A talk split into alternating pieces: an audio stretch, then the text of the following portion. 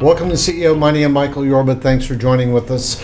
All right, I have Gore Bolton here with me. He is the C E O of Da Group. Did I pronounce that right, or is it D A Group? It is. It's short for D A Group, Diversified Advantage Group. Thanks for being here. Absolutely. Thanks Give, for having me. You're welcome. Give our audience some flavor for the background that you bring to the company, how you started the company, what the company does, and then I have a whole list of questions for you.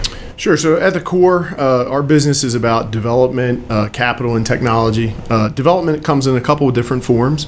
Uh, it, it comes from the standpoint of true land development, property development, uh, and, and being on the front end of the entitlement process. Uh, we've done projects all over the country.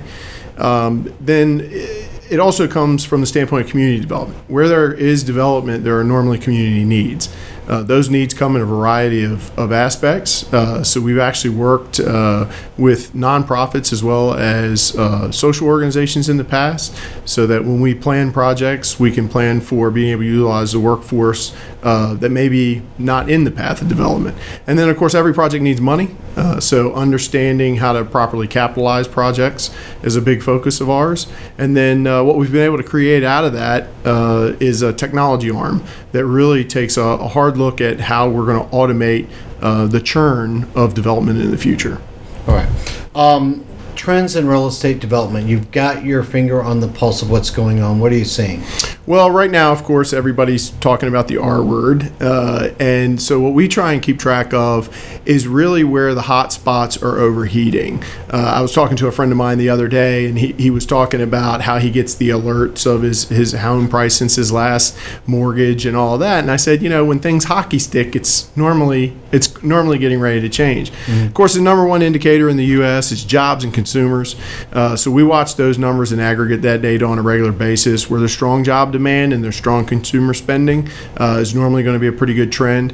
Uh, of course, the state policies have been a big deal with migration and net uh, out and inward migration. We take a look at all those patterns as well. All right. Um, private nonprofit businesses, STEM. Walk us through what's going on with those uh, and, and how you relate to them. Sure. So one of the things we've seen in our particular industry, especially on the on the real estate development side, is there's a big vacuum of intellectual property in the industry uh, and, and know-how from the what really was a housing uh, depression ten years ago. Mm-hmm. And so there's a whole missing group of people in the middle uh, of that industry that just aren't there to guide and lead the newcomers. Uh, and some of them uh, just will never come back. So what we've been doing is we've put a program together to work with uh, nonprofits and agencies to be able to be an entree uh, for uh, workforce viable jobs in STEM uh, that can start out serving the uh, development and construction industry. For people in the audience that don't know what STEM, that acronym. Sure, Sci- jobs in science, technology, engineering, and math. Okay, got it. Thank you. Um, technology is a big part of your business. It is. Tell our audience about how how it plays with what you do to serve not only the needs of the many, but also the clients that come to you. Sure. So uh, I, I was fortunate enough to, to have an idea that was a little bit ahead of its time. Uh, at the time I came up with the idea, the computing power of the cloud, we didn't even have iPhones, so there was no app store to be able to create a, an app. So I got a patent a, a, a couple years ago uh, in geographic information systems and modeling. Uh, we've propped up a company called Land Intelligence. Uh, that business business is out there on a mission to be able to serve the million acres of property in the country that gets developed every year. Mm-hmm. Uh, there's about two hundred fifty or so thousand projects that start every year. The average project is about three and a half acres in size.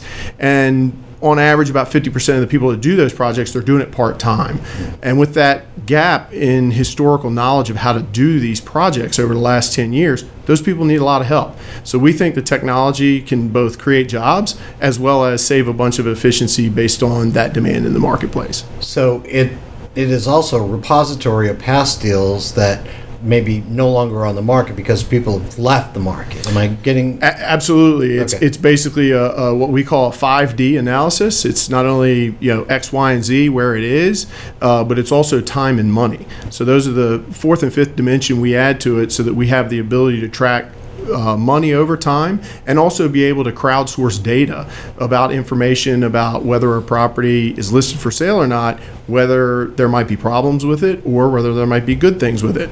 Because every wise developer I've ever worked with has said they'd rather say uh, no to a good deal than yes to a bad one. I agree with you. Um, creating entrepreneurial and Uh, abundance is something that's it's a phrase that you use. It is. Bring out the true meaning behind that that statement. Yeah, so for me, it's all about uh, what my grandfather taught me in kindergarten. I used to get off the bus uh, in uh, kindergarten and first grade. I was fortunate enough; my grandfather was retired. Uh, he was a he was a retired major, and he taught me to play chess, and he and he taught me to uh, to read the Wall Street Journal, and uh, and my father was an entrepreneur. So between my grandfather and my father, you know, being able to create jobs. Be able to create something out of nothing uh, is really, to me, living an abundant life where you're really creating an opportunity for others more than you are yourself most of the time. And then, and then of course, if you do well enough helping other people, you end up doing okay yourself. And yes, take take care of the service, and the service will take care of you. Exactly. Um, issues that are in common that you see in business these days. Well, I think uh, everybody talks about the talent. The talent, the talent, the talent, and I think um, I think for our rush over the last uh, ten and twenty years, you know, since the dot com twenty years ago, um, I think a lot of people uh, we've tried to automate people out of jobs, but it seems like the more we automate, the more we realize we need good people, and right. So it's kind of funny to watch that trend. Um, I also think that uh, one of the largest trends is is the continuity, uh, the new skills that are necessary. Are advancing at such a fast pace.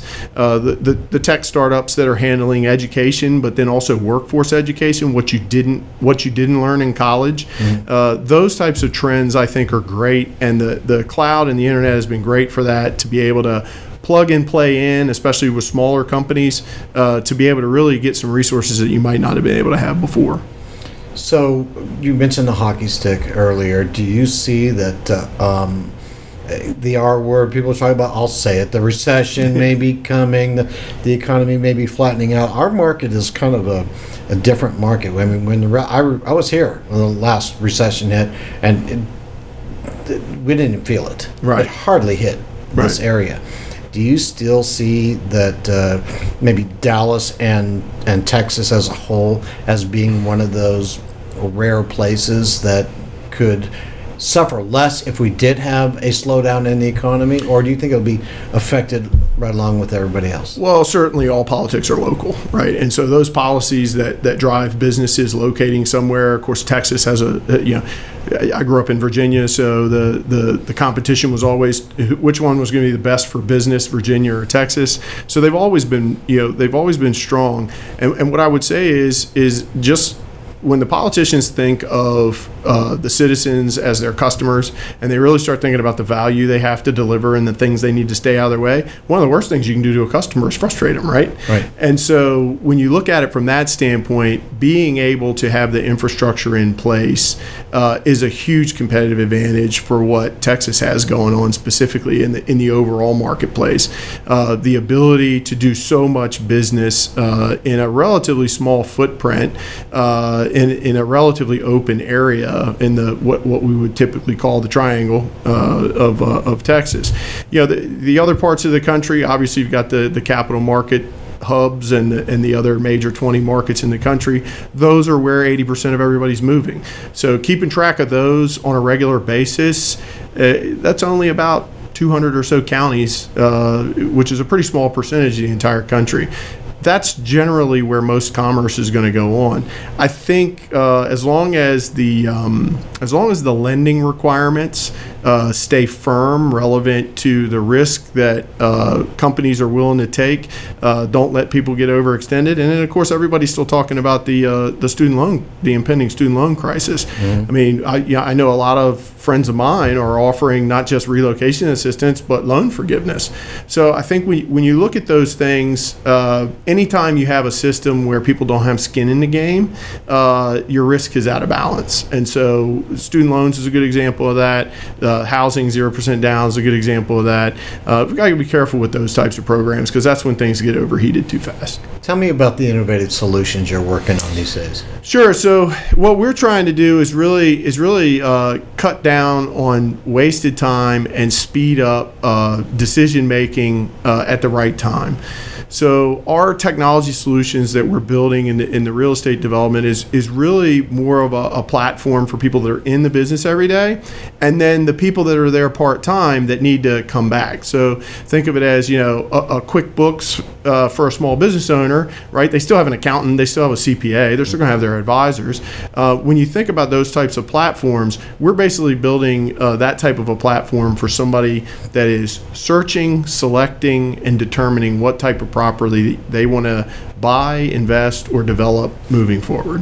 Great. Gore, thanks for being a guest today. Thanks for having me. You're welcome. All right, you've been watching C E O Money with Michael Yorba. Thanks for joining with us. Like us on Facebook, follow us on Twitter, and subscribe to our YouTube channel.